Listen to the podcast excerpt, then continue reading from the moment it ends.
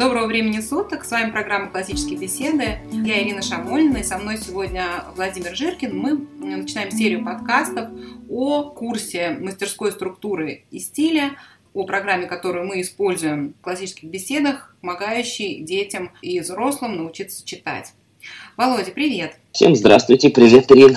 Да, я надеюсь, что у нас получится интересная программа, и мы постараемся сделать ее живой, чтобы это было не просто диктовка лекций каких-то, а попробуем сделать это в виде обсуждения и в виде тех вопросов, с которыми мы сталкиваемся, поскольку пребываем в этой программе уже несколько лет. Ирина, как разработчик этой программы, да, очень многим может поделиться. Я, как папа двух девочек, которые в этой программе уже два года, четырнадцать и двенадцать лет, я тоже смогу многое рассказать, что у меня получалось, что не получалось, и поделиться своим, пускай небольшим, но каким-то опытом, который, вполне вероятно, может быть вам полезен.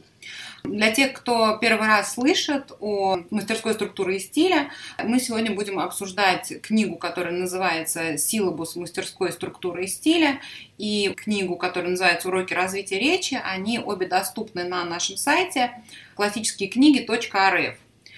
Володь, когда ты впервые познакомился вообще с силлабусом, какое у тебя первое было впечатление? Расскажи. У нас же все было интересно, да, поскольку мы стояли практически у истоков этой программы, то мы сначала не знакомились с силлабусом, да, мы знакомились с какими-то общими представлениями. С распечатками. Да, с распечатками общими, и у меня нет такого прям вот воспоминания о том, что я такой взял в руки книгу, силлабус. Единственное, что меня всегда волновало внутренне, я говорю, силлабус, что же такое силлабус? Может быть, правильный силлабус, наверное. Наверное, правильный силлабус, мы как-то все уже привыкли.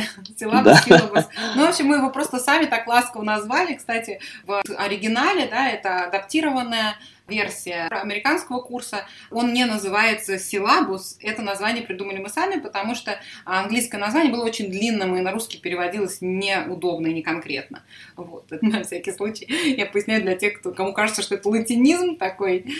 Ты поясни заодно, что такое силлабус, чтобы люди понимали вообще, о чем это. Ты знаешь, мы назвали это силлабус, потому что силлабус это как бы сборник, он употребляется сейчас уже в таком, когда-то это в Средневековье там был сборник каких-то там священных текстов, имеющих религиозное значение, или там свода правил, а сейчас он достаточно широко употребляется в академической среде именно как такое руководство, как подборка методических таких материалов. Вот мы именно в таком ключе его используем, потому что есть практический курс, которые непосредственно используют дети, это уроки развития речи, где как бы поэтапно им говорится прям вот что делать, а силлабус – это именно теоретическая база, на которой опирается родитель или преподаватель, работающий с этим курсом. Да, вот очень верное слово «руководство». Да, то есть это поддержка, по сути, нас как родителей в том, чтобы мы чувствовали себя уверенно на пути вот этого преодоления какого-то даже сопротивления внутреннего, связанного с познанием этой программы, потому что, с одной стороны, эта программа непростая, а с другой стороны, она очень даже простая и очень интересная. И я, когда первый раз с ней сталкивался, конечно, мы, мы про нее практически ничего не знали. И, наверное, в этом смысле мы можем быть чем-то похожи с теми людьми, которые в первый раз об этом слышат. Первое и самое интересное, что меня, наверное, в этой программе заинтересовало, то, что это работа со словом.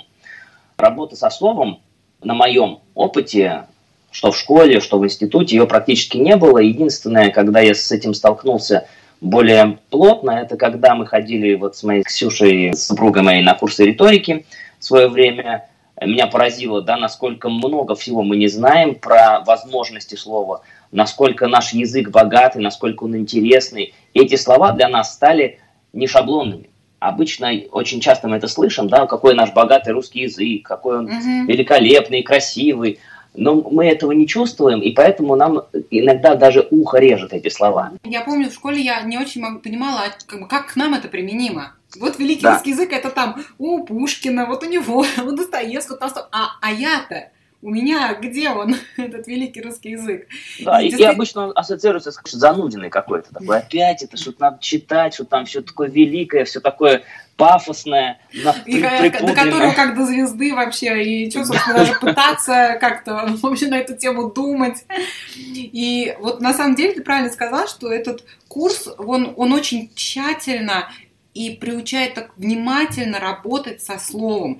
И он действительно очень непростой в разработке, потому что в нем заложены довольно сложные такие концепции подхода. И при этом он очень простой в использовании. Это реально может делать любая мама дома. То есть понятно, что с этим курсом справится там преподаватель русского языка и литературы, но если следовать тщательно, добросовестно, поэтапно его рекомендациям, то ребенок обязательно начнет писать к завершению курса гораздо лучше, чем он делает в начале. Ну, здесь все, конечно, зависит от нас. Он обязательно может начать писать, если мы все будем делать ну, правильно, если, если, если это... мы сами не загубим дело.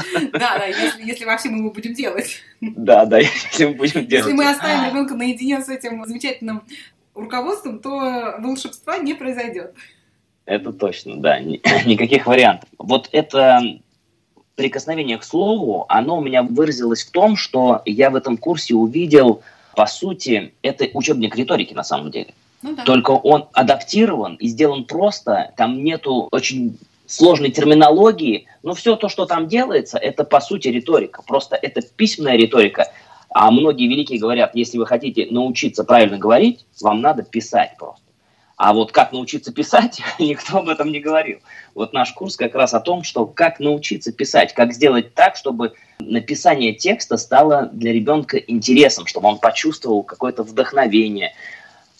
О чем очень важно сказать, что не думайте, что после этого курса, безусловно, закончивший курс и выполнивший все задания от А до Я, как родитель, так и ученик, после этого получит какой-то фантастический результат, в смысле он станет, ну, хотя бы там на десятую часть Достоевским, Гоголем или Пушкиным или Лермонтовым. Такого вполне вероятно, что это произойдет, но дело не в курсе. Курс не дает вам гарантии какого-то успеха, но курс вам дает определенные навыки, причем вот для меня самое интересное, что, оказывается, я размышлял над тем, какие навыки вообще дает этот курс и насколько они усваиваются. Вот у меня часто такое было, не знаю, как у тебя, Ирина, ты идешь на какие-нибудь курсы, ну, неважно, по какому-нибудь направлению, даже в институте, да, там, курсы английского языка, предположим, или там какой-то специализированного предмета. И ты его проходишь, и вроде бы у тебя все получается, и все здорово, ты его заканчиваешь, получаешь какую-то корочку, проходит полгода, год, и ты понимаешь, что из всего этого курса у тебя практически вообще ничего не осталось. И вот это очень удручает, потому что ты потратил свое время, потратил свои какие-то возможности, там, фи- физические и психологические затрачены на это. Но почему-то, когда тебя спрашивают, ну, слушай, ну, расскажи что-нибудь, а ты не можешь двух слов связать. Вот это очень печально. И вот что мне нравится в этом курсе, в том, что, во-первых, он так устроен, что изначально предполагается, что ты не пройдешь его один раз. А это, это очень важно. То есть, когда ты возвращаешься к предмету раз за разом, у тебя все-таки по окончанию этого предмета возникают те навыки, которые похожи на навыки вождения автомобиля. То есть, если ты научился на нем хорошо ездить, да, не один раз ты проехался, сдал на права, и после этого отложил права, и потом тебя спрашивают через три года, ты умеешь водить машину? А ты даже не можешь точно сказать, где у нее лючок бензобака. А также и здесь. Если ты чем-то занимаешься, то, по идее, надо довести это дело до такого уровня, пока у тебя не появятся внутренние навыки какие-то. Такие навыки, которые уже от тебя никуда не денутся. Вот у тебя, кстати, как это было? Ты сама на каком уровне пребывала перед тем, как ты столкнулась с этим курсом? Ты знаешь, мы в классических беседах изучаем курс мастерской структуры и стиля три года. Да? То есть дети проходят все те шаги, которые описаны в силлабусе, ну или почти все эти шаги, в зависимости от возраста, три раза, три цикла. Но я бы не сказала, что если ребенок более старшего возраста, например, там шестнадцать лет, семнадцать лет, он пройдет этот курс один раз, у него там через год ничего, никакого остатка. Это не так. Мне кажется, что как раз вот этот курс, он дает очень простые и очень конкретные инструменты, благодаря которым их очень легко запомнить, и ребенок их запомнит, и хотя бы вот у него осядет в голове, да, ключевые какие-то подходы, что вот структура такого текста, она примерно должна быть такая, что там нужно начинать предложение с разных слов, а не всегда с принадлежащего, да, что нужно использовать больше разнообразных прилагательных, нужно использовать более конкретные глаголы, заменять повторяющиеся или избитые глаголы, там такие, как он сказал, сказал, сказал, бесконечно вот это вот. То есть даже вот то немногое, что из этого курса у него останется, если он пройдет его только один раз, это все равно очень существенно улучшит его письмо. И я вот то, что видела на примере своего ребенка, у меня ребенок три года проходил этот курс, результат был очень хороший уже после первого года, и после первого года он захотел, начал говорить о том, что я хочу стать писателем.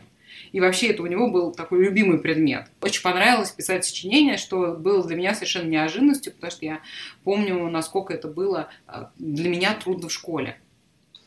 Я с тобой соглашусь ровно наполовину. Курс дает такие навыки.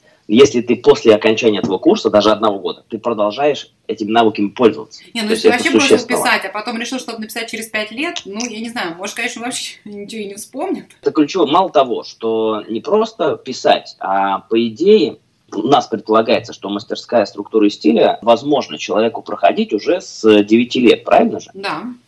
Вот. Если он в девять лет проходит этот курс, и он проходит его один год, конечно, многие вещи у него еще не уяснятся, какие-то вещи он не поймет, безусловно, невозможно оттуда все забрать. Но если рядом с ним будет родитель, который в тот момент, когда у него будут возникать потребности и запросы в написании текста, будет ему какие-то вещи озвучивать, да, напоминать, давать ему возможность анализировать, таким образом, чтобы он к этим инструментам возвращался раз за разом. Вот тогда, безусловно, эти инструменты станут его как бы второй натурой.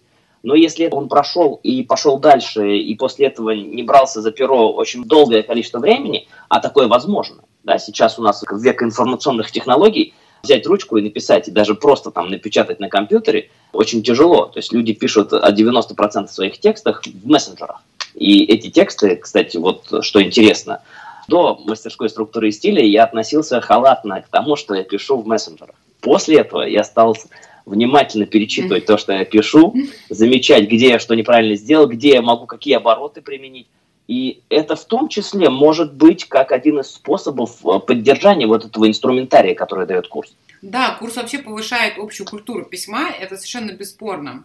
Знаешь, мне кажется, вот еще интересный момент, такой важный, вернее, момент, который нужно пояснить, особенно для наших слушателей, которые не знакомы с этим курсом, это в чем классичность этого курса, да, в чем классичность этого курса, почему он не разбит, как мы привыкли к школьным учебникам, на три учебника. Да? Вот тебе первый год, вот тебе второй год, вот тебе третий год. Так не сделано. У нас курс, который мы проходим три года, он представлен в одной книге, которая вся от корки до корки прорабатывается три раза, то есть один и тот же материал. Да? Что позволяет достигнуть такой подход, на самом деле он очень природосообразный. Что я вот под этим имею в виду, природосообразный? То, что вот когда человек маленький, да, он попадает в жизнь семьи, для него эта жизнь, она не лимитирована его уровнем развития. Вот то, что он видит вокруг, то, что он воспринимает. Да? Она лимитирована его способностью это воспринять. И вот он живет, и он видит и слышит, в общем-то, то же самое, что гораздо более старшие дети. Ну, практически, да. И вот классический построенный курс, он сделан так же. То есть ребенку дается большой очень материал, заведомо больше, чем он может на данном этапе воспринять. Но каждый ребенок, он очень индивидуален, и каждый ребенок, он вычерпывает из этого курса какой-то свой уникальный объем. И мы просто не ограничиваем этого ребенка и вычерпыванием этого объема. И мы даем ему увидеть сразу общую картину, то есть получить представление о всей как бы концепции, о всех видах текста. А не так, что мы по первые три года мы занимаемся изложением. Следующие три года мы занимаемся сочинением на картинках. Потом, значит, три года мы переходим к сочинению в свободной теме. Нет, он проходит через все-все-все виды текстов сразу, и повторяется это три года. И на самом деле вот этот же принцип, он заложен и в наш курс грамматики, ключи грамматики русского языка. И этот же принцип, он повторяется, да, в основах. Мы, часть материала, она прорабатывается ежегодно, и все три года основ мы рекомендуем проходить не менее двух раз, да, то есть начать там, если вы в шесть лет начинаете, то ребенок к вызову как раз пройдет два раза все эти циклы.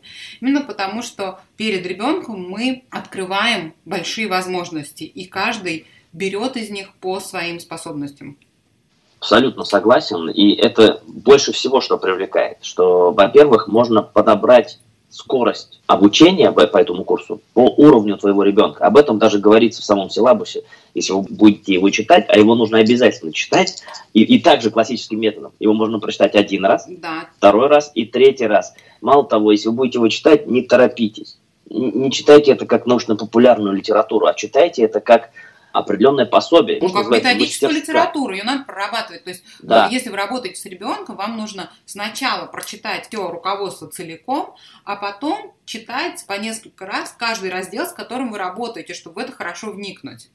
Да, читать и размышлять над тем, что вы читаете. Что это такое? Ведь большинство слов, которые содержатся в нашем силлабусе, они там не просто так написаны. Не для красного словца. Мы там ничего не приукрашали специально. И не зря он называется мастерская. Да, мы с вами подмастерье, а это мастерская, мы с вами можем получить определенные навыки, если будем хорошо работать, если мы их закрепим в себе. И не надо бояться того, что вы чего-то не успеете. Да, в, в силлабусе написано, что курс может быть рассчитан на девять месяцев. И есть многие из нас, и я в том числе поначалу, мне казалось, что нужно обязательно следовать строгим рекомендациям. Вот за эту неделю мы должны успеть вот это, вот это и вот это. И в большинстве случаев так и получается, мы успеваем все это сделать. Но иногда так складывается, что мы что-то не успеваем сделать, потому что кто-то не дотягивает, да, не успевает, в силу обстоятельств каких-то, недопонимает чего-то. Не надо бояться, потому что у вас будет возможность еще раз к этому прикоснуться. И еще раз к этому прикоснуться в идеальном случае, так, чтобы у вас закрепились эти понятия. Не бойтесь, если дети чего-то не будут не успевать доделывать. Ничего страшного, не нужно им сказать, так, ты не доделал, давай-ка на субботу-воскресенье все, что есть, все доделаем. Вот это вот, когда мы пытаемся все и сразу, в итоге получается так, что мы от него требуем максимум, а классическая схема этой программы говорит о том, что надо обязательно к этому возвращаться на следующем уровне. Значит, вы должны быть готовы к тому, что он чего-то не возьмет, и это нормально. Вы с этим должны смириться и понимать, что в этом ничего страшного нету, и это будет залог того, что ему будет нравиться это делать. А если вы заставите его сделать все, что здесь есть, я боюсь, что даже ребенок в возрасте уже там двенадцати-тринадцати лет может получить противоположный эффект. Потому что он скажет, что я вообще к этому больше прикасаться не хочу, потому что и так я нагрузился. Володь, меня уже та- мне кажется, все. Что вот противоположный эффект, он достигается практически всегда, когда мы не подбираем материал для ребенка, а мы втискиваем ребенка в какую-то заданную рамку. Чем на самом деле принципиально отличаются классические беседы, наш подход от подхода современной школы, да, традиционной школы, это в том, что мы призываем родителей вникать в своих детей и понимать, что для каждого ребенка нужен индивидуальный подход. Вот у вас двое детей, там, с разницей в полтора года, грубо говоря, да?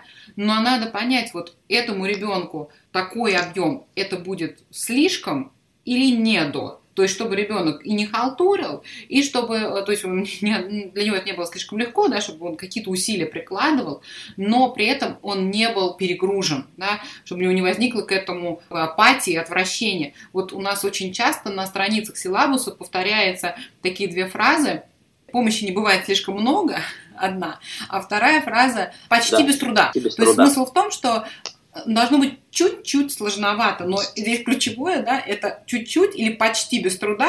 Ключевое слово это почти. То есть, чтобы у ребенка был все время, ему нужно было приложить какое-то усилие, чтобы добиться результата, но оно не должно быть чрезмерным. Тогда ребенок не потеряет мотивацию. Но для того, чтобы понимать, как добиться этого, где найти этот баланс, нужно смотреть по своему ребенку. Поэтому нам, как родителям, выбравшим вот такой подход к обучению, нам не подходит методички традиционные, школьные, где написано, так, дети третьего класса, им положено, значит, на неделе десять учебной вот это, на неделе одиннадцать вот это.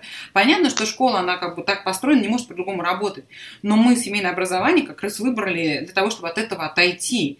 И именно по этой причине и пособия в программе, они подстроены таким образом, чтобы стимулировать и подталкивать родителей именно вот к творческой работе, к беседе на самом деле, к взаимодействию со своим ребенком. Да, я абсолютно согласен. И две еще ключевые фразы, которые, помимо тех, о которых ты сказал, и которые часто употребляются в силлабусе, они есть на самом деле в самом начале. И они звучат так, что, во-первых, научитесь сами, надо обязательно самому вникнуть в то, что вы делаете. Это, это тоже один из ключевых аспектов классического образования.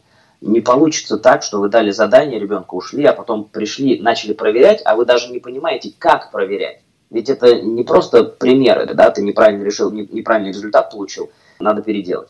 Нет, здесь подход, здесь анализ. И этот анализ должен сначала у вас возникнуть в голове, чтобы вы могли подсказать и понять, где сложность, да, почему он в этом случае, ему тяжело это сделать. Он просто не понимает, или, может быть, он ленится, или, может быть, слишком много заданий, да, вы ему дали, и он перегрузился. И вторая ключевая фраза, которая тоже очень важна, это все время пишите. Да, нужно писать, не надо самому писать. Пускай это будет, не у всех есть времени писать по максимуму, но возьмите хотя бы один раз, напишите это сочинение, да, возьмите те техники, которые есть, попробуйте их применить, проанализируйте, что происходит у вас в голове. Конечно, с учетом того, что вам гораздо больше лет, чем вашим детям, и поэтому, если вы смогли написать прекрасное сочинение, не говорите, смотрите, я все сделал, ты что, не можешь, что ли? Конечно, он многих вещей не может, не понимает, и наша здесь задача быть действительно, вот ключевая фраза, поддержки не бывает много. Она должна быть обязательно, и это должна быть поддержка в рассуждении, в обсуждении, и в том числе в тех вопросах, которые и у вас возникают. Вы можете эти вопросы с ребенком обсуждать тоже. Почему вот в этом случае так, почему в другом случае по-другому складывается. Да, Володь, я хотела здесь тебя дополнить такой практической иллюстрацией, что если родитель не знаком с курсом, почему он не может проверить сочинение? Да? То есть если в школе проверка сочинения родителям, она, в принципе, сводится к поиску орфографических и грамматических ошибок, то здесь вам, чтобы проверить сочинение, нужно понимать, данное сочинение, оно должно быть написано по какой модели, какая у него должна быть структура и какие в этом сочинении должны быть использованы стилистические техники. Если вы не знаете этого, вы проверить сочинение не можете. То есть вы просто ну, исправите ошибки и как бы этим ограничитесь. Но это не то, ради чего писалось сочинение. Курс не учит орфографию, он учит именно структуре и стилю. Тремя руками за это. И мало того, когда вы в это вникаете, вы сразу видите, когда ребенок решил облегчить себе задание и написать сочинение по той структуре, не используя те инструменты, которые ему предлагаются. Я вот недавно Ирине рассказывал как раз эту ситуацию, да, когда у меня Соня писала сочинение, и она говорит, я начинаю читать тебе сочинение, и вдруг смотрю в твои глаза и понимаю, что ты понял, что я, что я не пользовалась теми инструментами, которые есть. Ну, просто что-то написала. Да, да. И самое интересное, что когда она сочинение читала там бабушке, бабушка сказала, ой, какое классное сочинение. Но при этом она не понимала, что это вообще не ее сочинение. Да? Она где-то там что-то переделала, у кого-то там слезала что-нибудь и быстро выдала результат. Такое тоже бывает. Да? Дети тоже устают, иногда пытаются там схитрить. Но понимая, что родители в курсе того, что ты делаешь, бессмысленно это делать. Они же сразу видят, да, что ты понял, что это не ее. И это тоже прекрасный повод поговорить, да, обсудить, почему так бывает, да, насколько тебе приятно такое сочинение писать, когда ты видишь, что это не твой труд, а потом, насколько тебе приятно будет получать похвалу за то, что не твое. Да, это, это уже такое обсуждение каких-то евангельских вопросов, которые, кстати, очень часто возникают в процессе работы именно с языком. Так или иначе, язык и слово, оно все-таки сакральное у нас, и очень часто так или иначе сводится к тому, что ты делаешь, что ты пишешь, к этим существенным, да, ключевым вопросам вообще в нашей жизни. Да, хотел еще сказать момент один по поводу рекомендаций и пояснений. Вот ключевые, да, советы, которые даются, в том числе родителям в силлабусе, это дача рекомендаций и пояснений. То есть, когда идет работа над текстом, в идеальном случае, это вообще супер идеальный случай, это когда вы сели вместе с ребенком и делаете одну и ту же работу совместно. И, во-первых, это, конечно, его очень сильно стимулирует, особенно поначалу. Потому что, когда совместное дело, оно все-таки облегчает груз первого знакомства с программой, да, груз неизвестности, да, какая-то опасность того, что что-то тебе предложили такое, папа с мамой, что вообще стоит ли вообще этим заниматься или нет. Когда вы это делаете совместно, когда это касается каких-то тем, которые вам близки, выбираете темы в силлабусе и в том числе в уроках развития речи, даются примеры текстов, да, все дается, и примеры сочинений, и темы даются приблизительно, которые можно писать.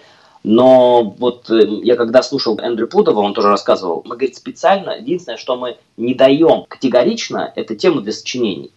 И иногда тема для сочинений, которая близка вам обоим, которая у вас все время на устах и в ваших сердцах, она произведет гораздо лучшее впечатление, гораздо лучший эффект на усвоение вот этих инструментов. Да, если вы будете писать про свою собаку или там, про то, как вы в отпуск съездили, или про какие-то свои внутренние отношения, да, которые вам одним известны, действительно, выбор темы он иногда очень важен, и поэтому то, что вы будете писать, не так принципиально. Главное, как вы будете это писать. И я вот Соне со Светой тоже всегда говорю. Соня и Свет, вот мы с вами занимаемся, у нас есть занятие, которое длится определенное время. Я говорю, мне не важен ваш результат. Вот, да? Мне не важно, какой будет результат, мне важен процесс. Если я вижу, что процесс идет верный, что вы задумываетесь, что вы пытаетесь освоить инструменты, мне не важно, написали вы до конца сочинения, или вы его до середины только дописали. И я не буду вас принуждать к тому, чтобы вы обязательно закончили эту работу, потому что понимаю, что итог работы вашей – это те инструменты, которые отложатся у вас внутри, а, а не то, какое количество сочинений вы подшили в папочке, насколько красиво они будут уложены. Да, Володь, я хотела бы здесь вот пояснить, мне кажется, нужно, почему вообще в классическом подходе мы говорим о том, что процесс важнее результата. На самом деле, потому что все люди разные, и результат, получается, как бы уравнивает всех людей. А нам главное, чтобы человек потрудился, чтобы он потрудился добросовестно, чтобы он добросовестно приложил вот свои способности, свою добрую волю к какой-то вот работе, которая ему предлагается. Вот это ценнее на самом деле гораздо того, что если человек имеет в голове просто цель поскорее закончить, и вот это его цель.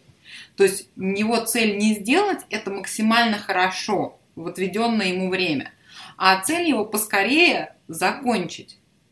Тогда и результат, соответственно, он не будет очень хорошим. В этой связи мы ориентируем, да, и себя, и детей на процесс. Это тоже, на самом деле, очень с христианским мировоззрением сочетается, да, что вот мы делаем, что можем, а результат от Бога. Да? И также вот Господь, Он не требует от людей, от каждого конкретно какого-то результата. Он смотрит на то, как человек, какое внутреннее усилие человек делает, да? Потому что у всех разные исходные данные. И также вот здесь это совершенно такой естественный, на самом деле, подход, как нам кажется. От каждого, коммунисты на самом деле тоже говорили, от каждого ждать по способностям. Угу. Для того, чтобы ориентироваться на процесс, нужно в этот процесс вникать. Да? А мы привыкли в образовании ориентироваться только на результат. И все образование современное, оно заточено только на вот балл по ЕГЭ. Вот он результат. А что там, как бы, как он получен, что вообще человек из этого понял, или он просто заучил это, выдал и забыл. Вот сам процесс, он просто никому не интересен, не нужен, никого не волнует. Так же, как в современной образовательной системе, там для школы важно, чтобы ребенок написал сочинение на пять. А то, что он там будет ненавидеть эти сочинения, никогда больше вообще не будет писать, это за рамками вообще остается. То есть совершенно не важно. На самом деле для образовательной системы любит он писать, не любит он писать. Важно, вот он написал то, что от него требовалось, все, результат достигнут. А мы хотим не этого. Мы хотим, чтобы дети любили писать, чтобы они, у них это получалось, чтобы они писали в меру своего, как бы, способности и таланта, а главное, чтобы им было интересно и у них это вызывало желание работать со словом. Абсолютно. И почему работа на результат проста? В большинстве случаев, потому что результат просто оценить. А вот процесс оценить очень тяжело. Если ты не понимаешь, что он делает, ты никогда процесс не оценишь. Процесс – это же не количество времени затраченного, да, а это количество внутренних душевных сил твоих, да, и там, в том числе, конечно, физических, затраченных на попытку получить результат. И вот это ты оцениваешь за попытку. Здорово, что ты пытался, я видел, что ты думал, я видел, что ты пытаешься применить. У тебя что-то не получилось, ничего страшного, не переживай, в следующий раз у тебя обязательно получится, я тебе помогу. Да? Моей помощи не, не будет мало, ее будет много, если надо, я помогу, мы с тобой закончим. Если ты переживаешь, что ты не успел что-то сделать, давай, я помогу тебе, и мы закончим. Ничего страшного нету в том, что вы даже помогли ему дописать сочинение, вообще никаких проблем. Вопрос не в том, что он потом скажет, вот я написал сочинение, не понимая, что на самом деле вы ему помогали. Все он прекрасно понимает. И в девять лет уже люди прекрасно осознают эти вещи. А вот сколько ты усилий приложил к тому, чтобы это получить, действительно, это самое ключевое, самое важное. И именно это, собственно, это и есть результат силлабуса. То есть ты должен приложить какие-то усилия. Когда ты прикладываешь усилия, это становится навыком. То есть раз приложил, второй, третий, четвертый, пятый, и это стало твоим навыком, это стало твоим инструментом, которым ты можешь пользоваться. И показать в процессе обучения, показать людям, что они этими инструментами могут пользоваться, это тоже важно. Потому что те инструменты, о которых мы будем говорить в наших подкастах, они иногда лежат на полке без дела, хотя люди прекрасно знают, что это за инструменты, и умеют ими пользоваться. И вот э, одна из задач, в том числе, показать на примере не только учебных текстов, но и на примере жизненных ситуаций, когда ты эти инструменты реально можешь использовать. И я очень часто тоже с этим сталкиваюсь. Вижу, когда они пишут какие-то тексты, говорю, а почему вы здесь вот так и так пишете? Разве вы это не знаете? Они, я вижу, они задумываются, да, действительно, мы, мы вроде это знаем. Я говорю, так пользуйтесь этими инструментами. Научитесь, сделайте их своими ежедневными инструментами, которыми можете пользоваться где угодно. Пишите сообщение кому-то, используйте, пытаетесь описать какую-то ситуацию, используйте. В разговоре вы тоже можете этим пользоваться. Не зря мы говорили о том, что мы сейчас поговорим о том, о структуре вообще самого курса. Она очень похожа на структуру обучения риторики. Все это, в том числе и устной речи. И мы видим по результатам наших занятий, что устная речь меняется у людей. Да? Несмотря на то, что мы здесь устной речью практически не занимаемся. Но она меняется. То есть в самом начале, может быть, мы делаем такие вещи, которые связаны с пересказами, да, особенно с младшими. Но в дальнейшем устной речи там минимум. А в итоге меняется устная речь, потому что эти инструменты становятся действительно их второй натурой, и они начинают им пользоваться, и это интересно, и они сами видят это. И когда видят сами, им это приятно, они понимают, что действительно не просто так потрачено это время. Они понимают, что это было, несмотря на то, что усилий было потрачено много. И объективно надо сказать, что если вы хотите получить результат в смысле навыков, да, в смысле вашей работы, и вашей, и ваших детей, то вы должны понимать, что это потребует от вас времени. Не то, что это пять минут в день вы позанимались, что-то проверили, закрыли и на этом успокоились. Нет, пускай это будет постоянно, там, несколько раз в день, возвращение к этому, обсуждение при, при случае, там, за обедом, в процессе написания там, смс-ок, всего что угодно. Вы к этому будете возвращаться и будете пытаться напомнить, да, и показать примером, что это такое и как этим можно пользоваться. Это обязательно даст вот тот результат накопления этих навыков и осознания этих навыков с самими детьми для того, чтобы чувствовать себя уверенно. А уверенность, она очень многие вещи дает для человека, да? Она открывает очень многие горизонты, и в том числе и писательского мастерства. Пока у тебя не будет внутренней уверенности, ты не сможешь писать спокойно, да? Ты всегда будешь под давлением вот этого, а может быть это не так, может быть не то, я пишу плохо, у меня не получается. А когда ты ощущаешь свои возможности, ты, конечно, чувствуешь себя более уверенно, и это открывает тебе, дает тебе крылья, да, вот такие авторские. Да, Володь, безусловно, я согласна. Здесь я бы дополнила рекомендацию по тому, сколько нужно заниматься этим курсом дома. То есть мы в программе не ожидаем, что вы будете полдня сидеть с сочинениями. Чтобы освоить этот курс за три года, достаточно уделять курсу час в день, четыре раза в неделю. Вот это рекомендованный объем. То есть совершенно реально очень улучшить письмо и освоить эти инструменты, проходя наш курс «Ключи», который включает э, мастерскую структуру и стиль, занимаясь вот один час в день, четыре раза в неделю. Пятый раз мы встречаемся в сообществах, где обсуждаем вместе те уроки, с которыми мы работаем. Володь, может, давай сейчас дадим общий обзор? Я прочту название разделов, просто чтобы было у людей представление, о чем мы говорим, а потом mm-hmm. мы, может быть, немножко прокомментируем, буквально кратко. Да. И поскольку это у нас вводный такой подкаст. Значит, в силлабусе девять разделов. Первый раздел называется «Заметки, опорная схема». Второй – «Составление текста». Раздел три – «Творческое изложение нарратива». Раздел четыре – «Сжатое изложение справочной статьи». Раздел пять – «Сочинение на основе изображений». Раздел шесть – «Сжатое изложение нескольких справочных статей». Раздел семь – «Свободное сочинение». Раздел восемь – «Формализованное эссе». И раздел девять – «Это отзыв». Имеется в виду литературный отзыв. Разделы три, пять, семь, девять, они связаны с работой художественными текстами. Это нарративы, описания, рассуждения, сочинения на основе каких-то идей, которые подсказываются детям. А разделы четыре, шесть, восемь – это не свободного творчества. Сочинения – это обзоры, отчеты, рефераты, доклады, вот такого рода тексты. И раздел один и два – это вводные разделы, которые подготавливают к работе с основными разделами курса. Раздел один – заметки, опорная схема. Раздел два – составление текста. Вот мы начинаем, да, с самого простого, с отбора ключевых слов из каждого предложения. По ключевым словам это берутся простые тексты из простых предложений состоящих, где в каждом предложении ребенок выбирает там несколько ключевых слов, записывает и по этим ключевым словам текст пересказывает. В разделе два он этот текст записывает. И мы более подробно в следующих подкастах остановимся на каждом разделе. Ну вот примерно так выглядит общая структура. Что, Володь, ты добавил еще для более целостного понимания? Я бы о чем сказал. Вот первые два раздела, они, по сути, довольно простые. Составление опорной схемы, ну, в двух словах, да, мы должны выделить ключевые слова из текста, самые важные, и эти ключевые слова записать в определенной последовательности для того, чтобы у нас была структура этого текста, записанная самыми важными словами. Для того, чтобы, взглянув на эти важные слова, мы могли вспомнить, о чем же шла речь в этом тексте. Вот эти инструменты, с одной стороны, кажущиеся очень простыми, они в итоге составляют вообще структуру, суть этого курса. Потому что если вы это пробежите, пролетите, да, и подумаете, что это очень просто, на самом деле будет большой ошибкой. И обязательно рекомендация наша, как тех людей, которые в этом курсе присутствуют, вы увидите, что этот навык, он самый важный и самый ключевой, и он будет самым полезным в итоге по прошествии этого курса, потому что он везде будет. Вот мы и говорили о том, что есть много разделов. Первый, второй, там девять разделов.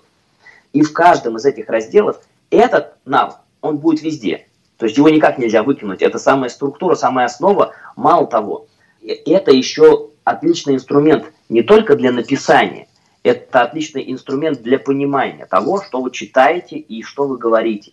Это инструмент для того, чтобы рассуждать на какие-либо темы вдумчиво. Поэтому не пробегайте эти первые два раздела быстро, да? Не переживайте, что там все элементарно.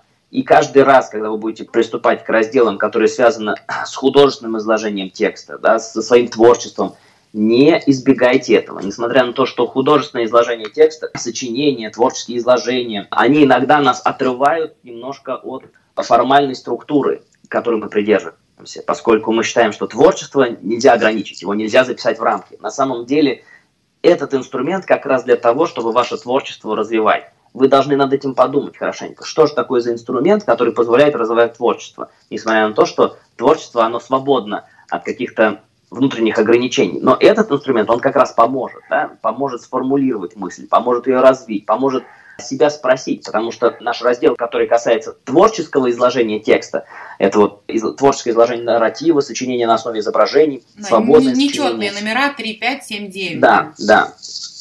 Он э, говорит нам о том, что вы должны задать вопросы самому себе. И из вопросов самому себе у вас появится ваше творчество. Потому что если вы не будете задавать эти вопросы самому себе, это будет не ваше творчество. Это будет чужое творчество, которое вы своими словами просто пересказываете. А вот этот инструмент, он как раз позволяет вам задать вопросы самому себе, поразмышлять над тем, что это такое, выделить главное, определиться, почему это главное, понять основную мысль. Да, что хотел сказать автор, и потом в своем изложении, в своем сочинении, в своем творческой переработке согласиться с ним или не согласиться, порассуждать на чем-то. И в этом будет ваше творчество. Разделы, которые четные, да, сжатые изложения справочной статьи, изложение нескольких справочных статей, формализованные эссе, они, несмотря на то, что практически с творчеством не связаны, они очень сильно связаны, опять же, с этим же самым инструментом. Этот инструмент как раз вам позволяет правильно выделить главное, да? Если вы излагаете справочную статью кратко, вам кровь из носа, нужно понять, что здесь важно, а что не важно. И на протяжении всего курса я вижу, что понимание вот этих ключевых вещей, опорной схемы и ключевых слов, оно углубляется у детей, становится более изощренным. И каждый раз мы к этому возвращаемся. И мы уже два года занимаемся, и до сих пор, вот на предыдущем занятии мы с Соней со Светой сидели, и мы к этому же обращались. Да? Давайте подумаем, что здесь важно. Постарайтесь сделать вашим навыком рассуждение на основе текста. Да? Выделяйте, что важно, что хотел сказать автор, улавливайте его мысль. И этот инструмент как раз необходим для этого. Поэтому моя рекомендация такая, что этому уделите существенное значение. Да, мы обязательно поговорим в следующем подкасте про разделы один и два подробнее. На самом деле эти навыки очень важны и имеют очень много, так скажем, побочных положительных эффектов. Да, когда скорочтение, оно основано на том, что человек выделяет главное, глазами просматривает текст и выделяет главное. Так работают, в общем, все научные работники. Они просматривают текст и выхватывают из этого ключевые вещи какие-то. И вот здесь мы начинаем потихоньку, очень такими маленькими простыми шагами детей приучать пользоваться тоже таким инструментарием.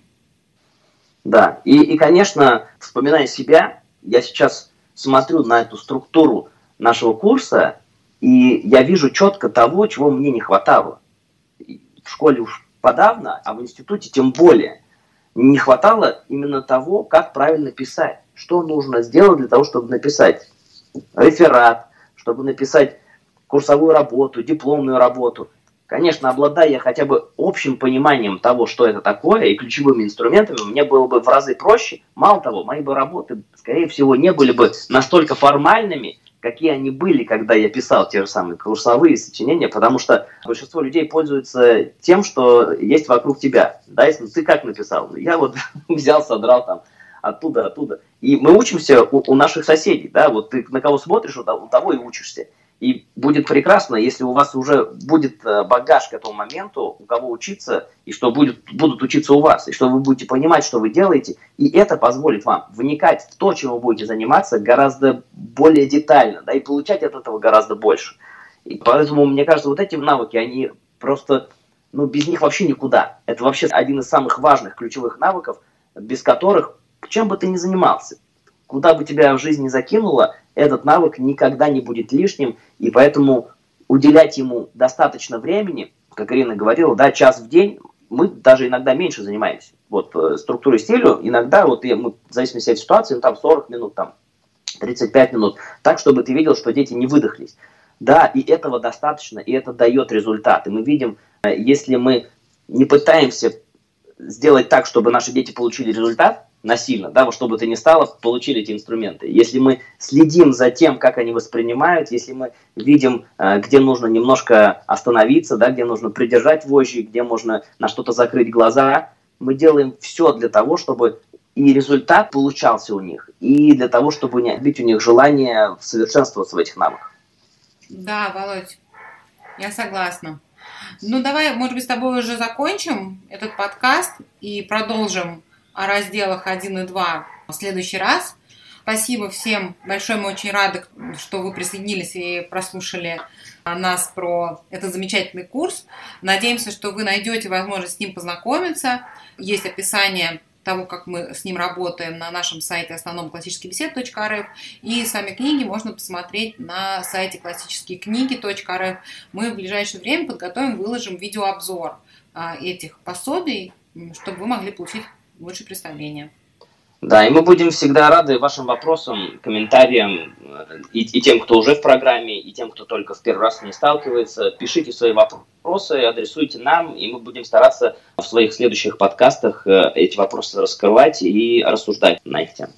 Да, все, всем спасибо большое, до свидания. До свидания.